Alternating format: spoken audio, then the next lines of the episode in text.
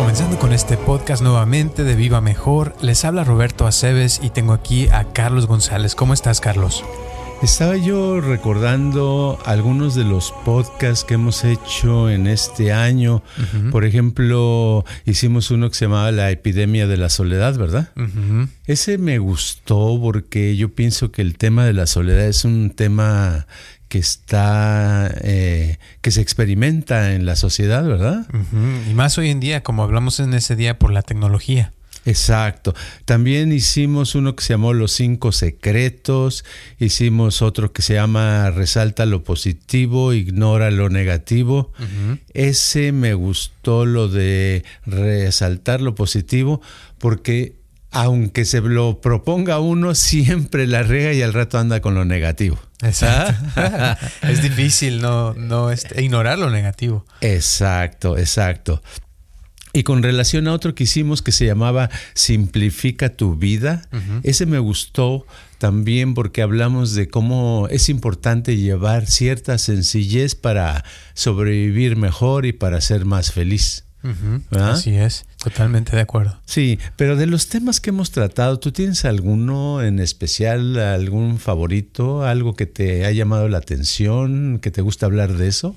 Fíjate que una de las cosas que, a mí me fascinan y creo que va en muchos de los podcasts que hemos hablado y de lo que tú tratas es la cuestión de los patrones. De, eh, precisamente ayer vino una, una chava y me estaba platicando que tiene problemas con su hermana y me estaba diciendo que a veces empiezan a hablar y al poco rato ya empiezan a pelear. O sea, y las dos ya están mayores, o sea, tienen como 20 y algo, eh, casi 30 años, ¿no?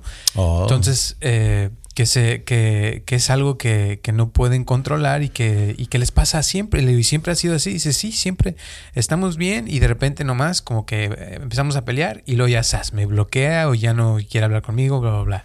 Entonces, eh, esos patrones, en este, en este caso con esta chava es con su hermana, pero también hay personas que conozco que, por ejemplo, traen la ansiedad y que ya lo traen como, como si fuera un patrón que, que, a tal hora les da o les pasa algo que ven una noticia y luego, luego les empieza ansiedad.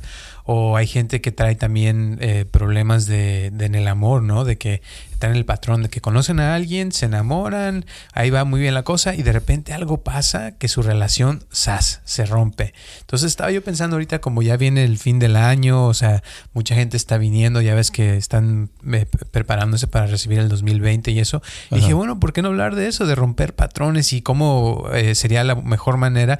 Porque pienso que si uno sigue haciendo lo mismo en el 2020, pues va a seguir obteniendo el mismo resultado, ¿no crees? Sí, porque lo natural es formar patrones. Tenemos patrones de todo, para incluso hasta para tomar café. Eh, pues quién no ha conocido gente que toma su café de la misma manera, ¿verdad? O su té, lo que acostumbran.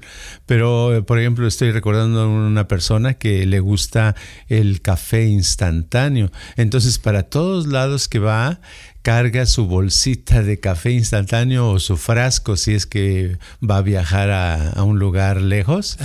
Y eso es, no va a aceptar ningún otro café. Pero es eso, ¿verdad? Es un patrón, ¿verdad? Sí. Es un patrón establecido y así tenemos muchos patrones en la, en la forma de trabajar, en la forma de cocinar, en la forma de conversar con otras personas.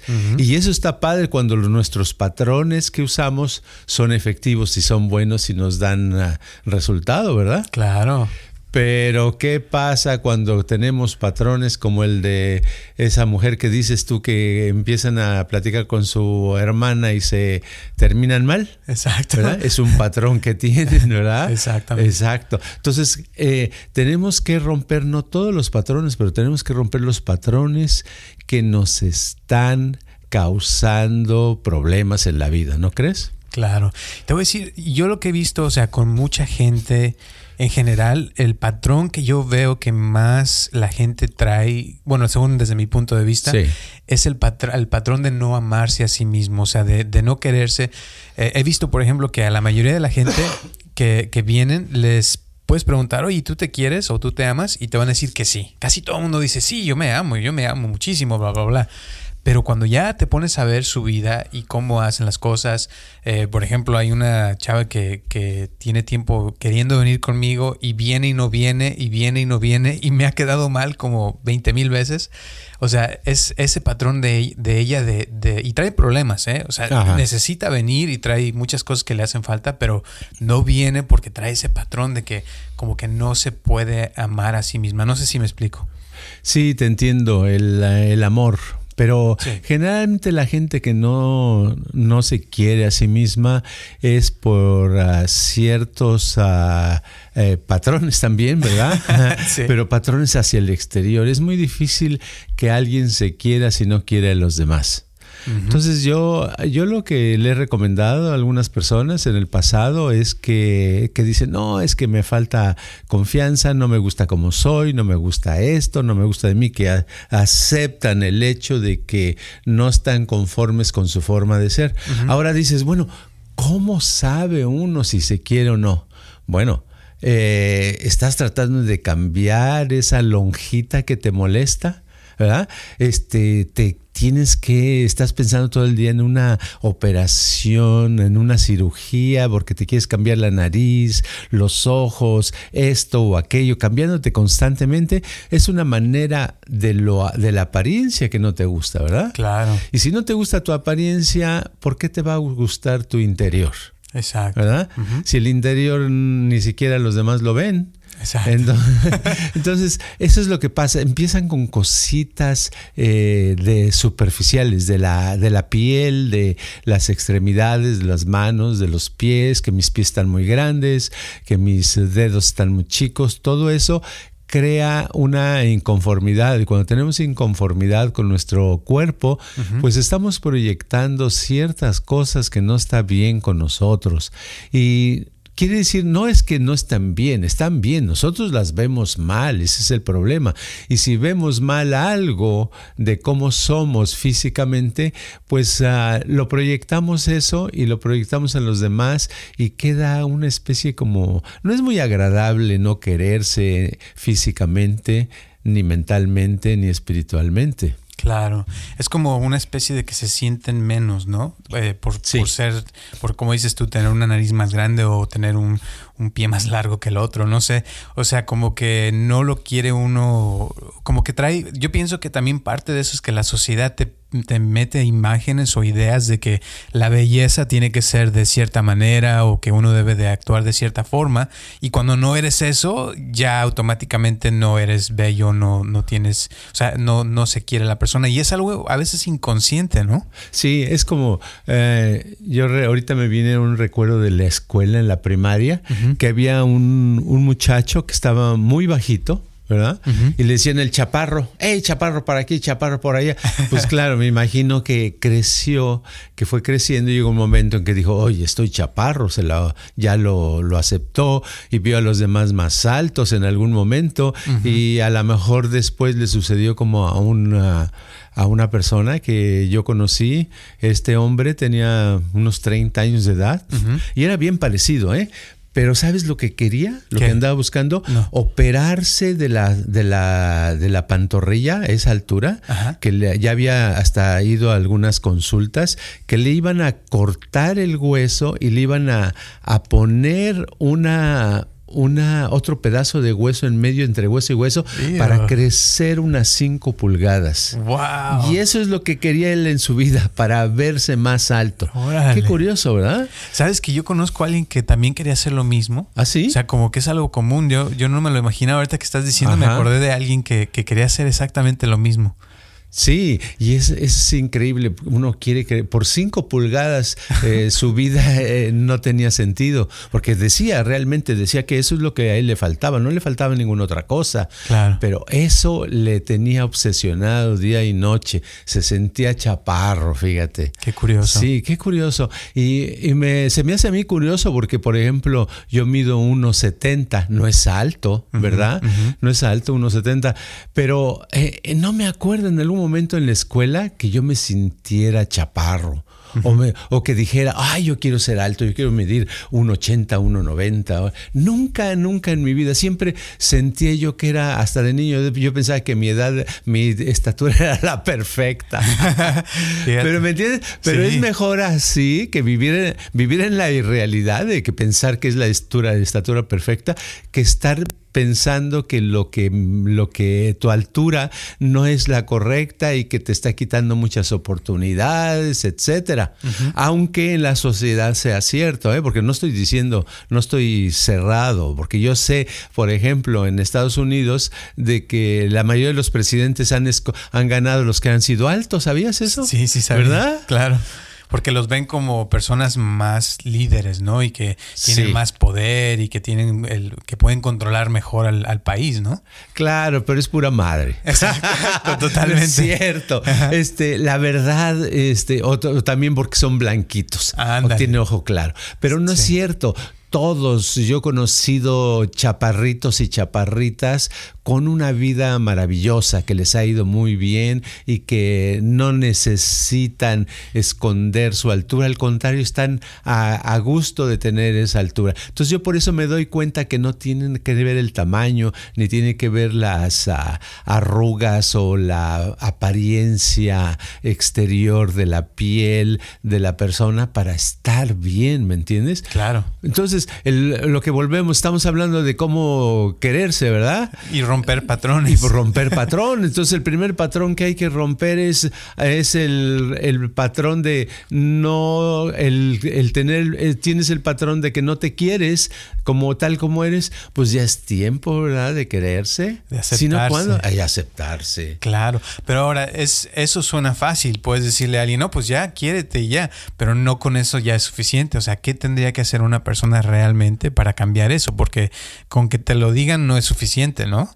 Sí, nada es fácil, nada es fácil. Yo sé. Este, todos los patrones están establecidos, están establecidos y tiene mucho que ver la sociedad, las personas con las que te juntas por ejemplo, si se juntaban con las personas que yo me juntaba en la preparatoria, había un muchacho que tenía cara de abuelito y todo el mundo le decía el abuelo.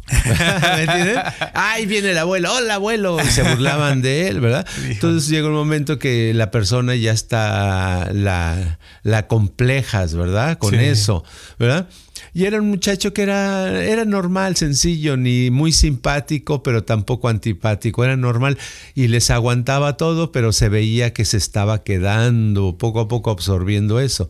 Entonces, sí, ¿qué dices? Bueno, ¿qué le recomendarías al abuelo?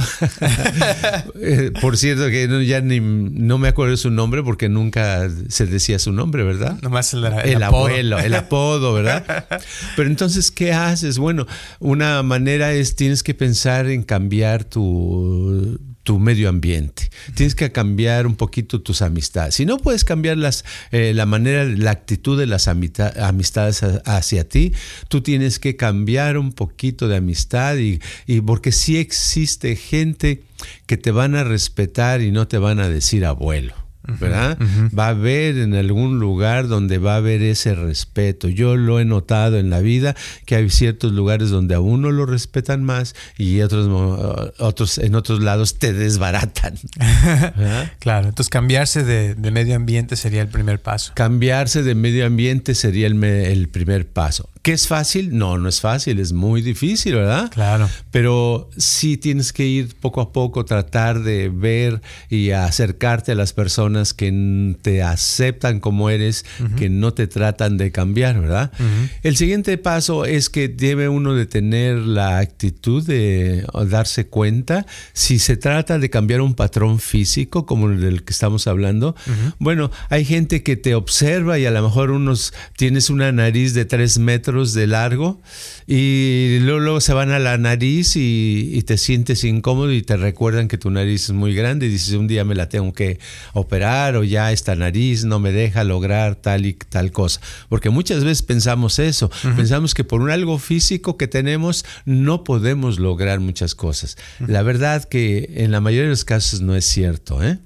no es cierto, porque yo he sabido, hay una en, en México hay una persona que no puede de que carece de movimiento, creció, ah, no sé cómo se les llama, para pléjico o algo así, creció ese movimiento y se hizo rico, fíjate, se hizo rico, claro, con el apoyo de la familia, pero de todos modos él es tan inteligente que con sus ideas pudo hacer mucho dinero y sobrevive muy bien. Entonces, no, muchas veces no es la inteligencia, la, la manera como la, lo físico, sino es cómo tú eh, te des, a, cómo llevas tu vida en el medio ambiente. Claro, cómo te desenvuelves, ¿no? Sí, exacto. Y ahora, una persona que piensa, por ejemplo, que su nariz está muy grande, lo que sea, y ya trae ese patrón en su mente, ¿no? Y, y a veces yo pienso que a veces, como dices tú, se puede cambiar de medio ambiente, pero si la persona en su mente sigue con la misma obsesión, digamos, y llega a un nuevo medio ambiente, tal vez la misma persona puede hacer que se atraiga eso nuevamente, ¿no? Si no cambia. Exacto, se lo va a llevar porque es como el... Ah, el doctor que decía en los años 60 que escribió un libro que se llama uh, ciber, uh, psicocibernetics, psicocibernética, que decía que él uh, era cirujano plástico antes y que operaba, que las, que había personas que les daba una cirugía y les cambiaba la nariz o les cambiaba una parte del cuerpo, etcétera, y que algunos sí mejoraban, se sentían que su vida era maravillosa.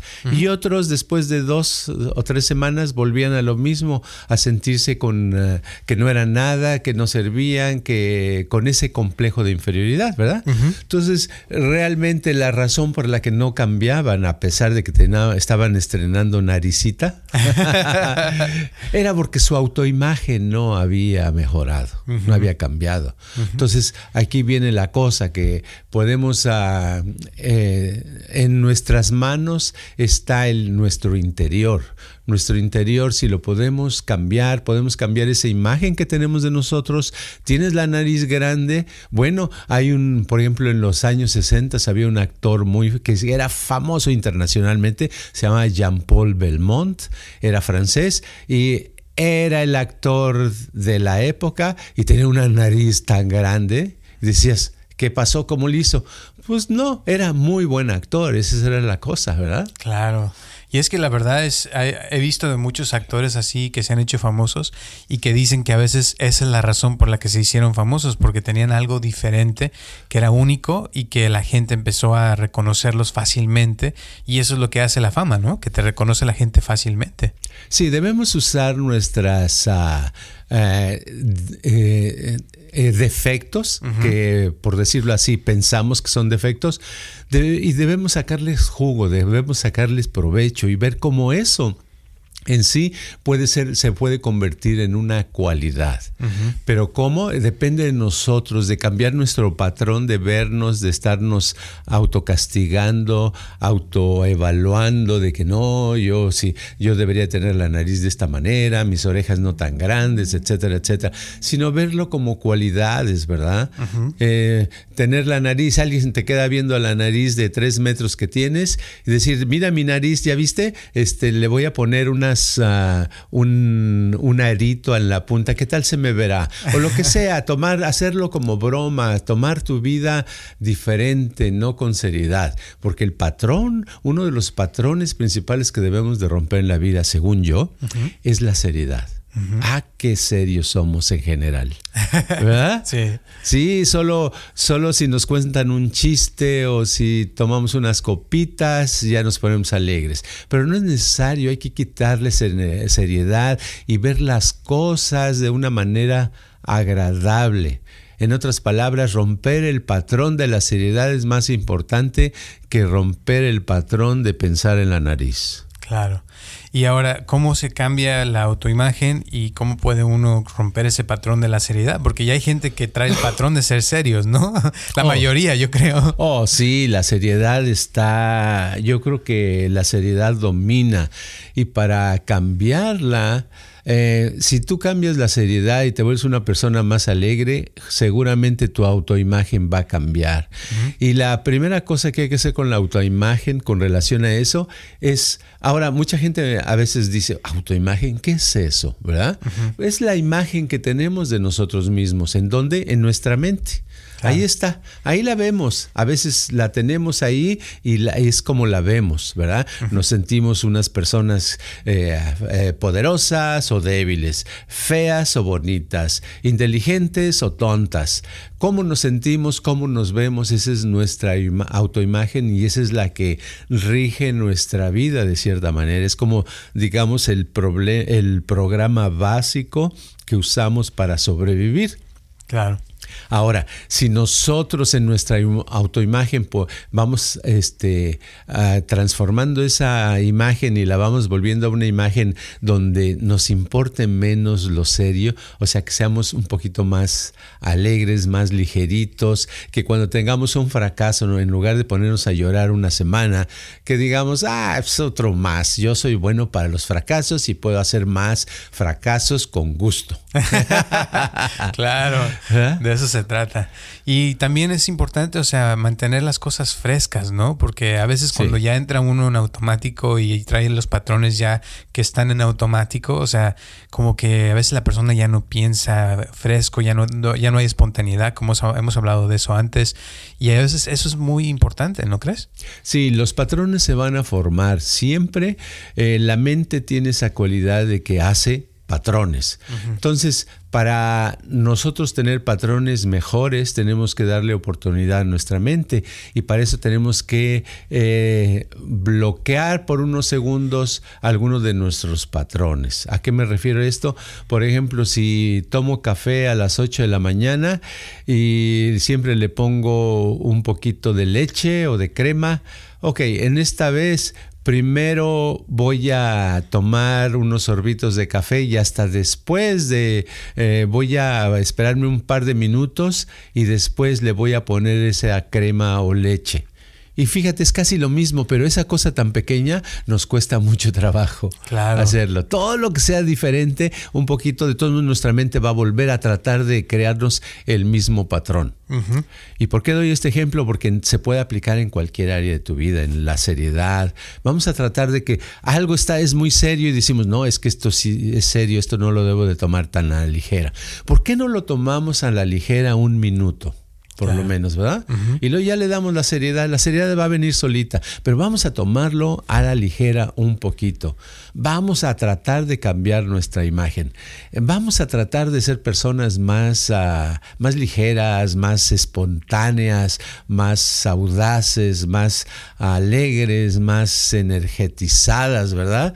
Algo un poquito diferente para que podamos este, sobrellevar la vida y podamos tratar de romper los patrones, porque romper un patrón no es nada fácil.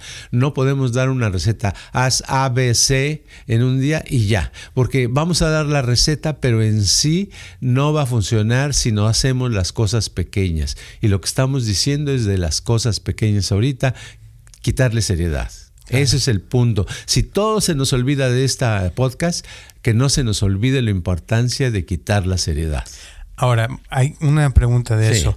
Eh, hay mucha gente que, que yo conozco que le has dicho eso alguna vez o que lo has hablado en el pasado y, y, yo he visto, ¿verdad? Que te escuchan y dicen, sí, sí, es muy cierto lo que usted está diciendo y no entienden el concepto de qué es la seriedad, o sea, porque uno entiende la seriedad como alguien serio, ¿no? Pero ¿a, ¿a qué te refieres con eso? O sea, como para que la gente lo entienda un poco mejor.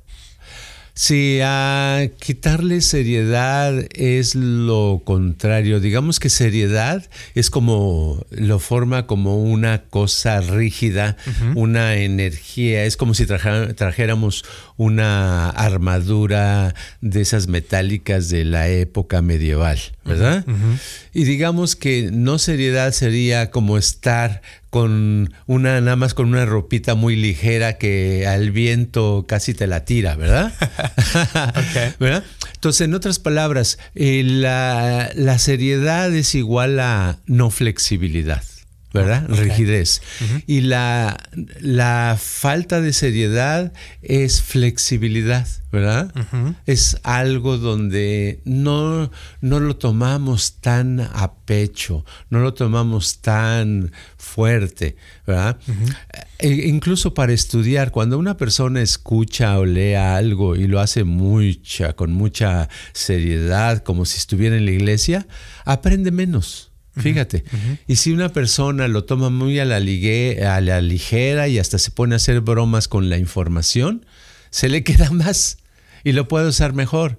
Entonces, palabras, tenemos lo opuesto a seriedad, que sería, sería alegría, ¿verdad? Porque una persona alegre, feliz, es poco seria. ¿Ah? Lo que pasa, el problema que tenemos con la palabra seriedad en nuestra sociedad es que mucha gente desde pequeño nos dice, niño o niña, tienes que ser serie, pórtate seriecito. Y seriecito quiere decir que no te sonrías, no hagas nada, no te muevas y no te diviertas, ¿verdad? Entonces vamos creciendo y crecemos de que nos vamos de grandes a ser unas personas serias, responsables. Pero la verdad es que la seriedad y la responsabilidad no tienen nada que ver. es más responsable alguien alegre que alguien serio. ¿verdad? Porque alguien serio toma las cosas tan a pecho y no puede ver la lógica de las situaciones. Por ejemplo, aquí tenemos la, la, gerenta que nos renta las oficinas, tú la conoces. Sí, ¿cómo no? Es muy seria, ¿verdad? sí. No puede uno hablar con ella porque no entiende no tiene flexibilidad. Le dices algo, te grita, te hace, te, te insulta y hasta días después le cae el 20 ya que se calma, se da cuenta que lo que le dijiste no era nada malo, sino le estabas pidiendo algo normal. ¿verdad? sí.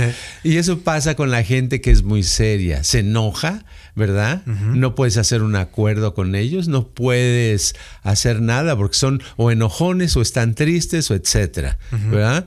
Y lo puedes ver con la persona alegre, eh, capta las cosas más fácilmente porque es más, son personas más ligeritas, no lo toman a, tan a pecho, ¿verdad?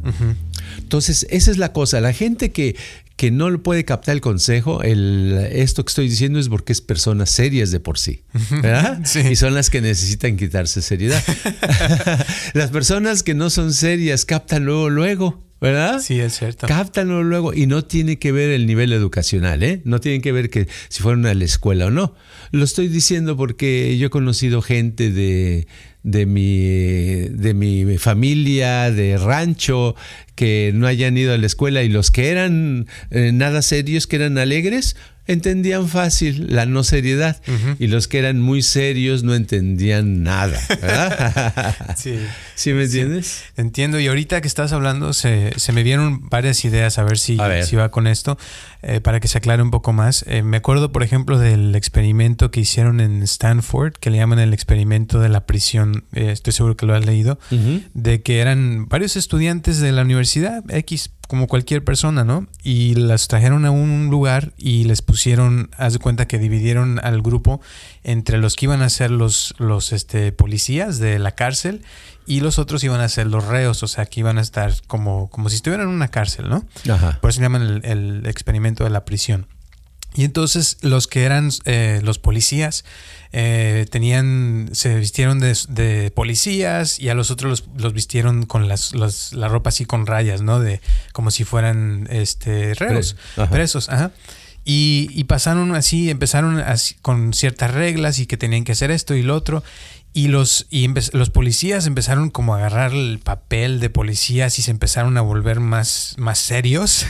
y los, los presos empezaron a actuar como si fueran presos y empezaron a sentirse que querían sus derechos. Y total, para no hacer la larga, resultó que, que a, los, a, la semana tuvieron que detener el experimento. Iba a durar dos semanas porque ya empezaron a, a ver problemas, empezaron los policías a abusar de los presos porque se sentían demasiado poderosos y los presos empezaron también a actuar de cierta forma donde empezaron como a tener peleas y, a protestar y, y, como que todos empezaron a tomar la seriedad tan, tan, tan serio que tenían miedo que iban a terminar matándose. Entonces terminaron el experimento antes y después hicieron una película de eso en la cual sí se ve que siguió el experimento y terminan en la película unos matándose a otros cuando en realidad eran estudiantes. Imagínate. Sí, sí, sí, oí de ese experimento.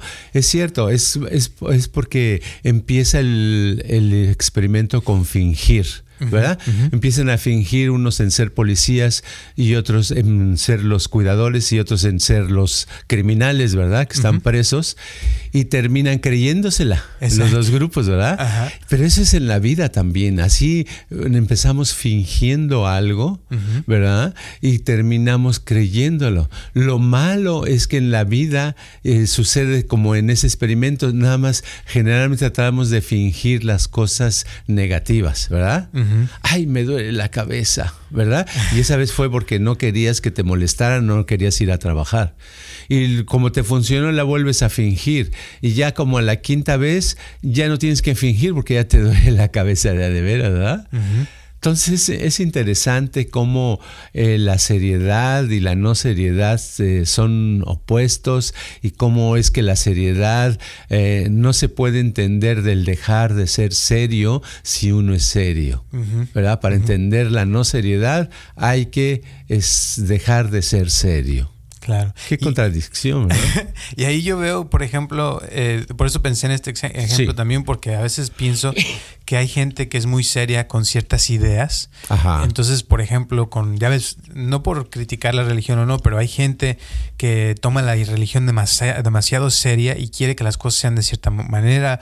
O hay gente que, que, por ejemplo, tiene una dieta y tiene que ser la dieta muy seria. O sea, cualquier cosa que agarras con seriedad, siento que, como dijiste al principio, te afecta cuando no eres flexible, ¿no? Cuando lo haces demasiado rígido, como se podría decir fanatismo Sí, uno se vuelve fanático con seriedad. Yo de niño me pasaba, yo era muy serio y me volví un fanático de religioso y hasta cada rato estaba yo eh, regañando a mis papás que por qué esa semana no habían ido a la iglesia, ¿verdad? Entonces, sí, pero para entender el, el fanatismo y entender la seriedad, tiene uno que llegar a dejar de ser serio. Cuando pierde seriedad, ¿verdad? Como es mi caso, que fui con el tiempo, me, me propuse irme la quitando, cuando me di cuenta, te das cuenta que muchas cosas son más simples de lo que pensabas y que la vida puede ser más agradable, ¿no? Claro, y de eso se trata, ¿no? De, de, disfrutar de la vida y no estar todo el tiempo tenso, que tiene que ser las cosas de cierta manera, porque hay gente que a veces quiere controlarlo todo y la verdad es que no puede uno controlar todo, pero puede uno sentirse bien con uno mismo y aceptarse uno mismo y eso ayuda a muchas cosas, ¿no? Sí, lo más importante en la vida es la alegría, el estar a gusto, estar contento, porque es, lo que te le da sentido, te hace sentir bien. Y todo eso depende de uno, o sea, está en nuestras manos el poder volvernos unas personas con una autoimagen más alegre, más flexible y más libre. Claro, y eso se logra rompiendo los patrones, ¿no? Que hemos tenido por tiempo y, y, para romperlos pues hay que hacer algo diferente, o sea, no, empezando por nuestros pensamientos, nuestra manera de actuar, nuestra manera de, de hacer las cosas que hacemos durante el día y como decías, aunque sea algo pequeño como lo del café o, o agarrar el cepillo de dientes con la mano izquierda en vez de la derecha o ponerse un zapato de uno y luego del otro, o sea, hay tantas maneras de romper y con una cosa que empieza uno como que se va eh, haciendo la cadena, ¿no? Y se va haciendo cada vez más fácil y se siente uno mejor, ¿no? Pues sí, pues ahora el chiste es hacerlo. Exacto. bueno, pues algunas últimas palabras antes de terminar. Oh, yo creo que lo que debemos de de tomar en cuenta y empezar el día de hoy, las personas que, nos están escuchando y nosotros mismos también, es a darle menos, un poquito menos seriedad a la vida. Quitar, proponerse quitarle un gramo de seriedad a nuestra vida y todo va a mejorar. Perfecto, muchísimas gracias Carlos. Eh, ¿Quieres dar tu Instagram? Carlos G. Mente. Perfecto, pues ya saben, estamos aquí todos los martes a las 6 de la tarde, eh, ya se está viniendo el nuevo año, así es que les deseamos que las fiestas y los años y todo lo que viene se les haga de lo mejor del mundo. Eh, y también acuérdense que tenemos nuestro canal de YouTube para el que quiera, nada más busque Viva Mejor y ahí tenemos varias consultas, eh, meditaciones guiadas que pueden escuchar. También muchísimas gracias a todas las personas que nos están ayudando, que nos están donando dinero para este podcast, se los agradecemos de verdad, ya hay varias personas también que nos apoyan mensualmente. Así es que gracias, gracias, gracias. Y un saludo muy grande a todas las personas que nos están escuchando en otros países, en España, en Chile, en todos lados, porque realmente se los agradecemos por su tiempo. Sigan mandándonos sus preguntas, sus comentarios, que este podcast continúe y nos encanta hacerlo. Así es que nos vemos el próximo martes a las 6 de la tarde. Gracias. Este podcast está patrocinado por Viva Mejor.